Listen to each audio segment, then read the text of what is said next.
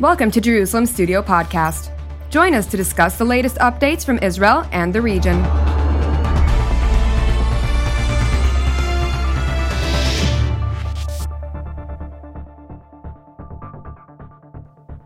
Shalom and welcome to Jerusalem Studio.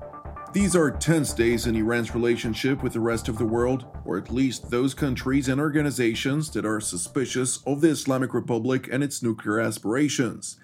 As the Trump administration is in transition mode to the incoming Biden administration, whose principal officials have already signaled their intention to refresh the Joint Comprehensive Plan of Action rejected by their predecessors, Tehran is on a maximum pressure campaign of its own to push Biden to do its bidding. What is at stake and how is it going to unfold? Joining our program from Washington, D.C. is Professor Olli Heinonen, who is the former Deputy Director General of the International Atomic Energy Agency and a distinguished fellow at the Stimson Center in Washington, D.C. Welcome. Thank you. Also joining us from Central Israel is Mr. Amir Javedanfar, who is an Iran lecturer at IDC Herzliya. Thank you for joining us as well. Thank you. And with me here in the studio is our TV7 analyst, Mr. Amir Oren.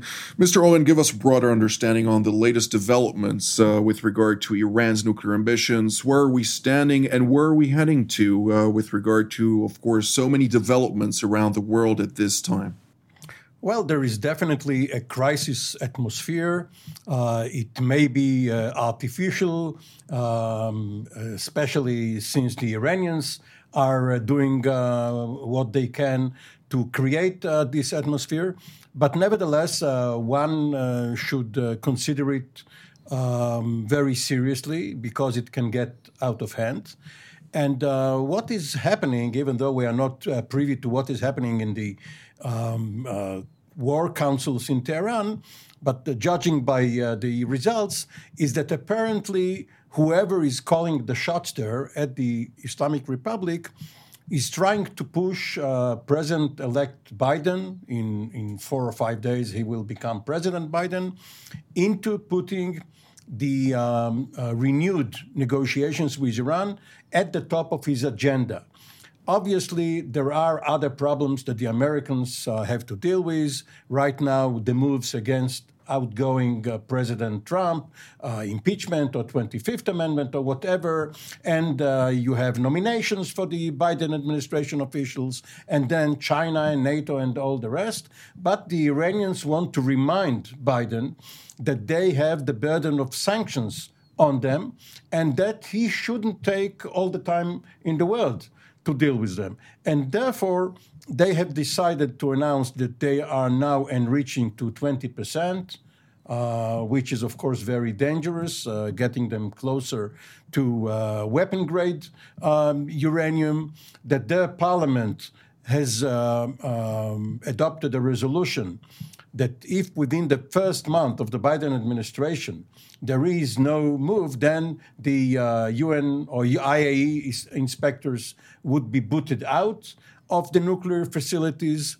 And all of that works against the background of what earlier was seen as some concern, even in Washington, that President Trump might do a last resort something. We'll have some move vis-a-vis Iran. So if one looks ahead towards late January and early February, we should see some feelers between the Biden administration and the regime in Tehran in order to defuse the situation and stall by some time. Professor Heinonen, I'd like to refer the next question to you. The General Director of the International Atomic Energy Agency, Rafael Mariano Grossi, just recently came out and stated quite alarming to a certain degree that it's not a matter of months, rather a matter of weeks before Tehran could reach its breakout point for a nuclear weapon, something that, of course, may change the equation of which the international community will have to respond either by reintroducing an amended version to the Joint Comprehensive Plan of Action or to advance more specifically in other methods. May they be applying additional pressure or, of course, alternative means of strong power. How do you see the current situation in which the inspection mechanism, which is still in place, may then also be taken out of the equation, and we won't really know what is happening behind closed doors, either in the underground facilities in Fordow or elsewhere in Tehran?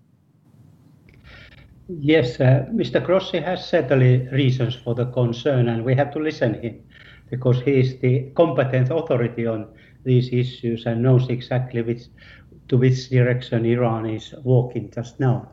But Iran actually has, in the last 2-3 days, put a timeline for us. The first real milestone is 21st of February, when the Atomic Energy Organization should have the IR2 centrifuges installed in Natanz. They put their 3 cascades already now running for testing purposes, but they are supposed to expand it.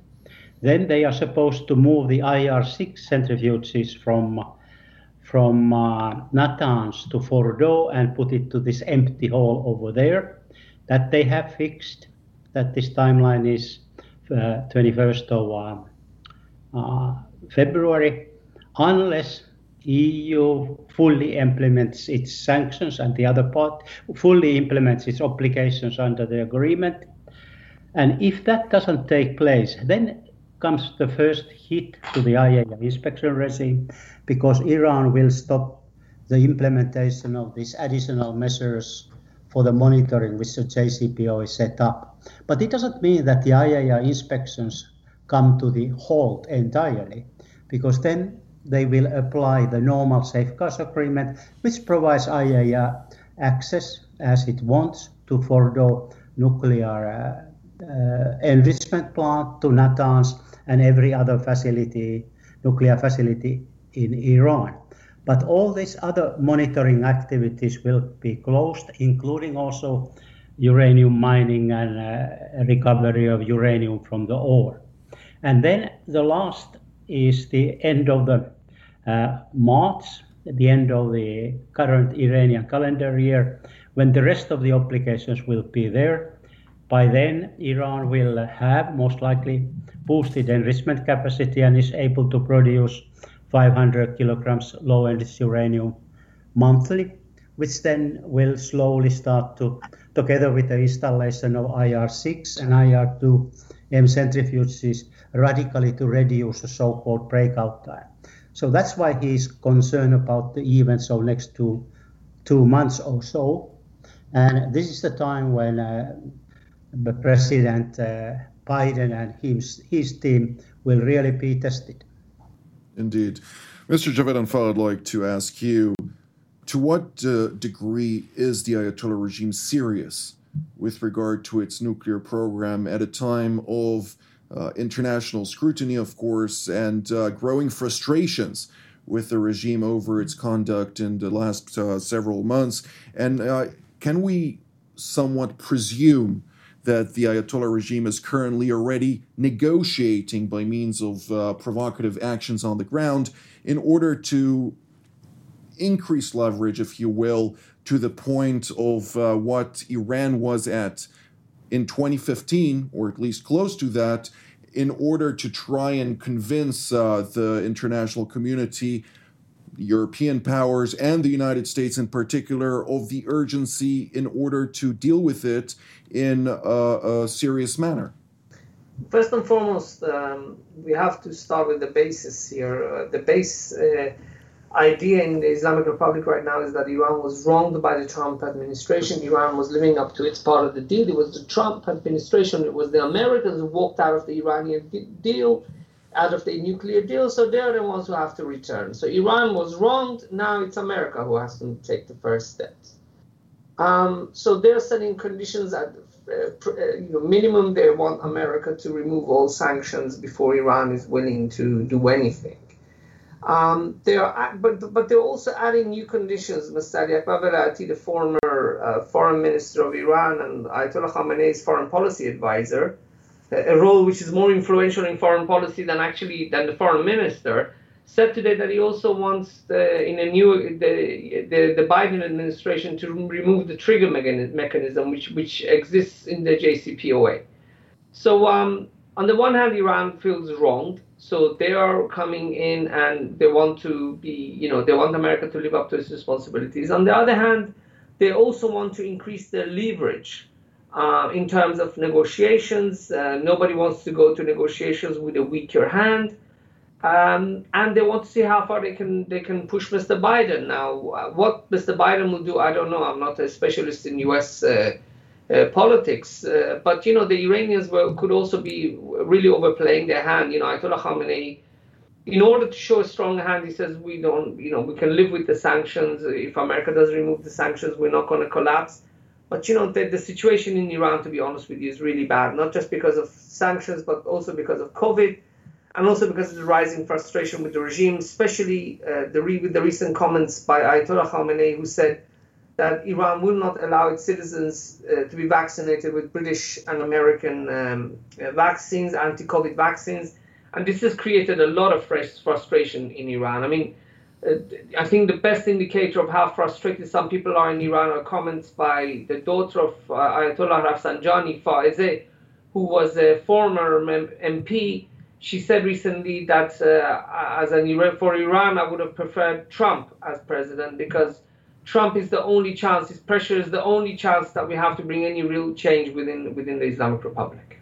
Those two comments you referred to are obviously made by the Ayatollah Ali Khamenei a week ago on Friday, during which he did say that he doesn't really care about, there is no urgency in Tehran, as you mentioned, with regard to re-entering or the United States re-entering the Joint Comprehensive Plan of Action, but rather there is a standing demand from both the United States and its Western powers to lift sanctions, which have crippled Iran to its knees. But at the same time, when we're talking about UN Security Council Resolution 2231, which is the only legal document that basically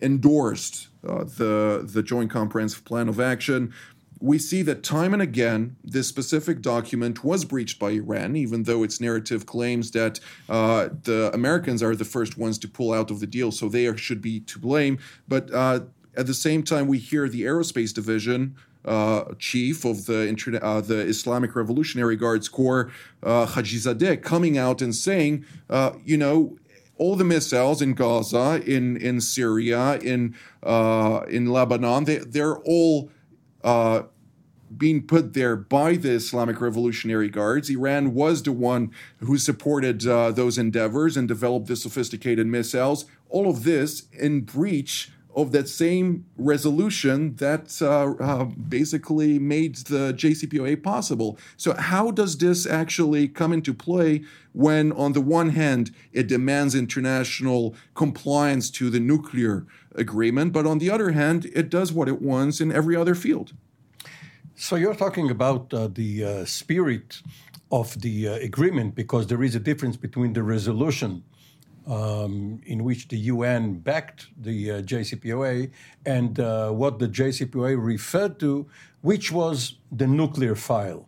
And if the other parties insisted on going even further and not focusing only on the nuclear file, going to the malign activities, the ballistic missiles, the proxies and all that, there would have been no agreement. At least this is how the Iranians presented it. And this was an argument bought by the other parties. But regardless of how we got here and who is more to blame, there is great concern in Israel. We don't have too much time to go into it. If anyone is interested in it, a week ago there was a piece devoted to this topic on our website, on TV7 News. The Israeli defense establishment is greatly and gravely concerned about the nuclear ambitions of other regional powers who may believe that the Iranians could really break out within 3 to 6 months. Mostly Saudi Arabia, under Crown Prince Mohammed bin Salman, but also others, even the UAE, perhaps not right now, but down the road they have nuclear infrastructure. They will have F-35s, which are dual capability. The Americans are going to try and downgrade them, but the Emiratis, if they made an effort, could retrofit them, could reverse engineer it. And therefore, the Israelis have a lot of concern regarding the nuclear arms race in the region if the Iranian ambitions are not curbed. Indeed. And Professor Heinonen, to what degree can the international community rely on Iranian observance of international law when it comes to even the Joint Comprehensive Plan of Action, which it keeps referring to on multiple occasions? Do you think that at this stage, Iran can be relied upon when we're talking about unveiling its capacity on the nuclear front, or will it continue to make efforts, as was the case when you held the Iran file in 2003, when it was pursuing nuclear weapons, yet these informations were, of course, unveiled only years after? Well, the track record is, frankly speaking, not very good when it comes to the fulfillment of the obligations by Iran. We have the 2003 events, we have 2005, we have the work plan from 2007, 2008, when Iran all along has denied any existence of nuclear weapons-related activities. Then we have a JCPOA, 2015 and December IAEA resolution, which closed the file according to some states not, and Iran. Now we see from the file and its statements that they misled the international community and left a lot of questions unanswered. So therefore, in my view, the next agreement, which this JCPOA needs to be modified somehow, needs to have a very different setup. It should be set on performance, no automatic expiring of limitations. Iran's nuclear program should directly serve its purpose, which is peaceful, which means uranium enrichment will only take place when there is a need, and that need should be reviewed by this JCPOA Joint Commission, let's say every 5 years, to see whether Iran needs really enrichment. And at the same time, Iran needs to be provided binding assurances that they have nuclear fuel for their reactors. This sort of thinking should go to every element of that agreement, including also then addressing the missile-related activities, where Mr. Hajizadeh was a key person. We see it from these Iran files.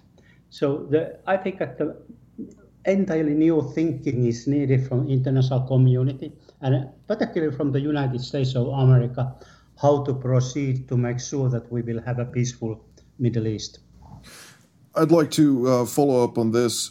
To what degree, you speak about the civilian purposes of nuclear materials, which are very important, of course, and I believe, and correct me if I'm wrong, that it's 5% usually needed in order to develop nuclear energy. Why would Iran step beyond that, if not to develop nuclear weapons? Well, actually, these research reactors, very often they have a higher enrichment, up to 20%, as is the case with the Tehran research reactor. Actually, originally it had even 90% enrichment, but then it was modified in end of 80s when IAEA assisted Iran to have fuel from Argentina for the reactor when they were running out of fuel. So this is a very common application, and it's all over the world. But anything above that is a very rare case. Some icebreakers have it, but Iran doesn't need icebreakers, I assume. Then submarines, nuclear submarines, and some military vessels, they have nuclear propulsion, and very often that is a bit higher enrichment. But again, even with that, Brazil is a good example. Brazilians and the French have designed a submarine which is having a lower uranium enrichment than 20%. So there is no real need for higher enrichment in Iran. If for whatever reason they need higher enriched uranium, they can buy it. The world has, as a result of the Cold War, some 500 tons of highly enriched uranium sitting unused in the United States of America and in Russia. Let's do away with that first before we start to enrich above 20%. Indeed. Mr. Javedanfar, I'd like to ask you, to what degree is Iran willing? Obviously, when the 2015 agreement was came into effect, there were certain materials that were then needed to be transferred. If I'm not mistaken, Russia was one of the countries that took the stockpiles and disposed of them from Iranian soil. Now that Iran has once again developed stockpiles of enriched uranium, do you see the Iranians giving that up once again within the confinements of the JCPOA if an agreement would be once again reintroduced, considering the fact that reality has now changed on the ground and is not in the same position where Iran was when the JCPOA came into effect?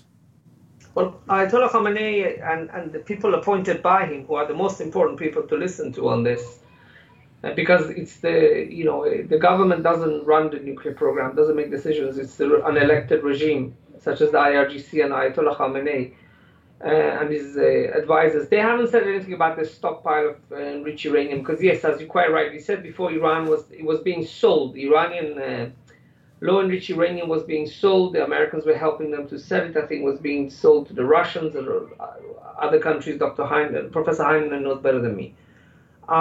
But what I know is that what I can tell you about it, I think is more important, is that Ayatollah Khamenei has put a red line on the issue of missiles and put a red line on the issue of Iranian presence in the region.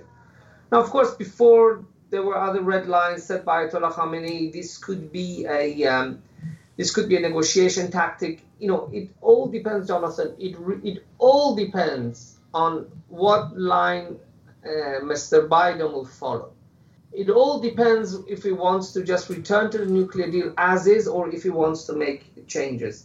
You know, I've been enough times on your program where we discussed the resolution as in 2231 of obliging Iran regarding its missile program, and it's, you know, the problem is that, you know, it wasn't worded properly, so Iran is not obliged to do much. But look, we don't have to talk about that anymore.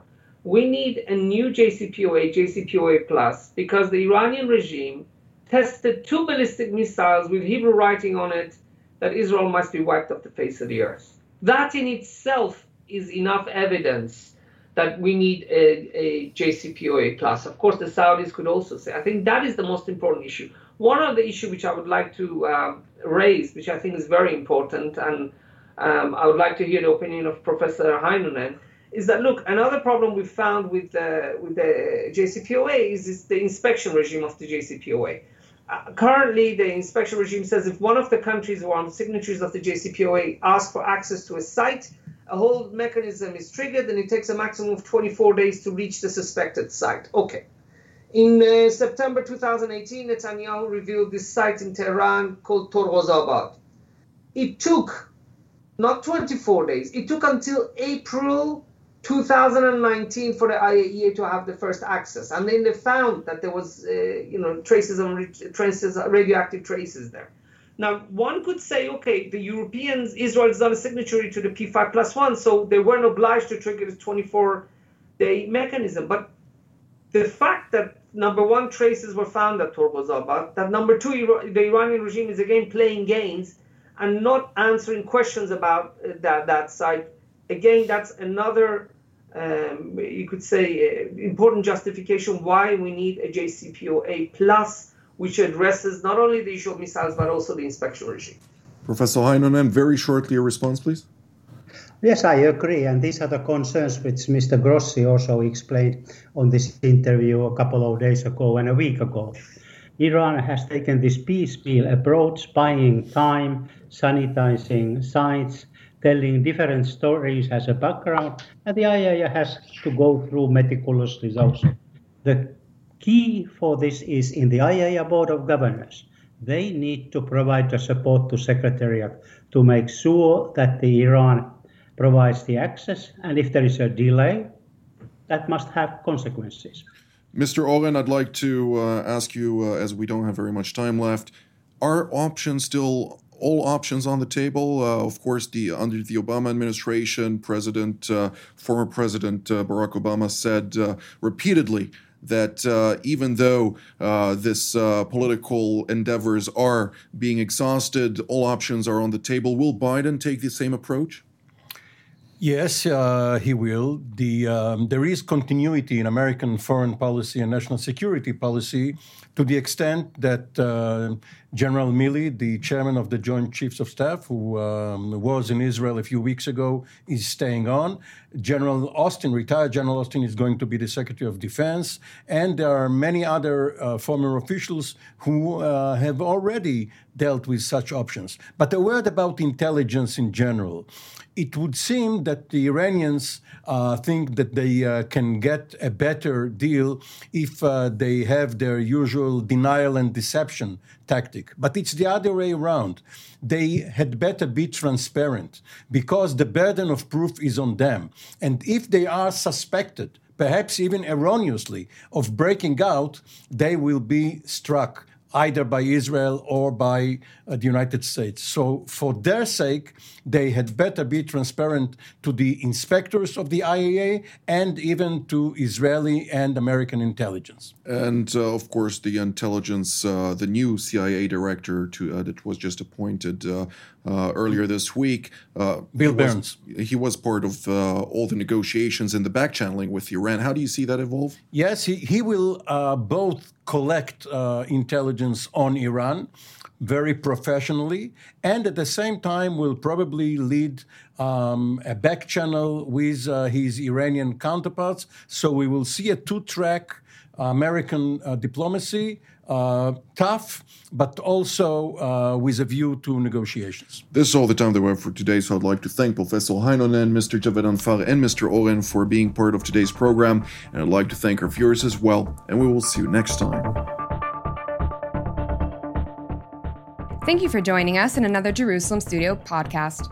For more content on Israel and its region, we invite you to visit our website at tv7israelnews.com and follow us on social media.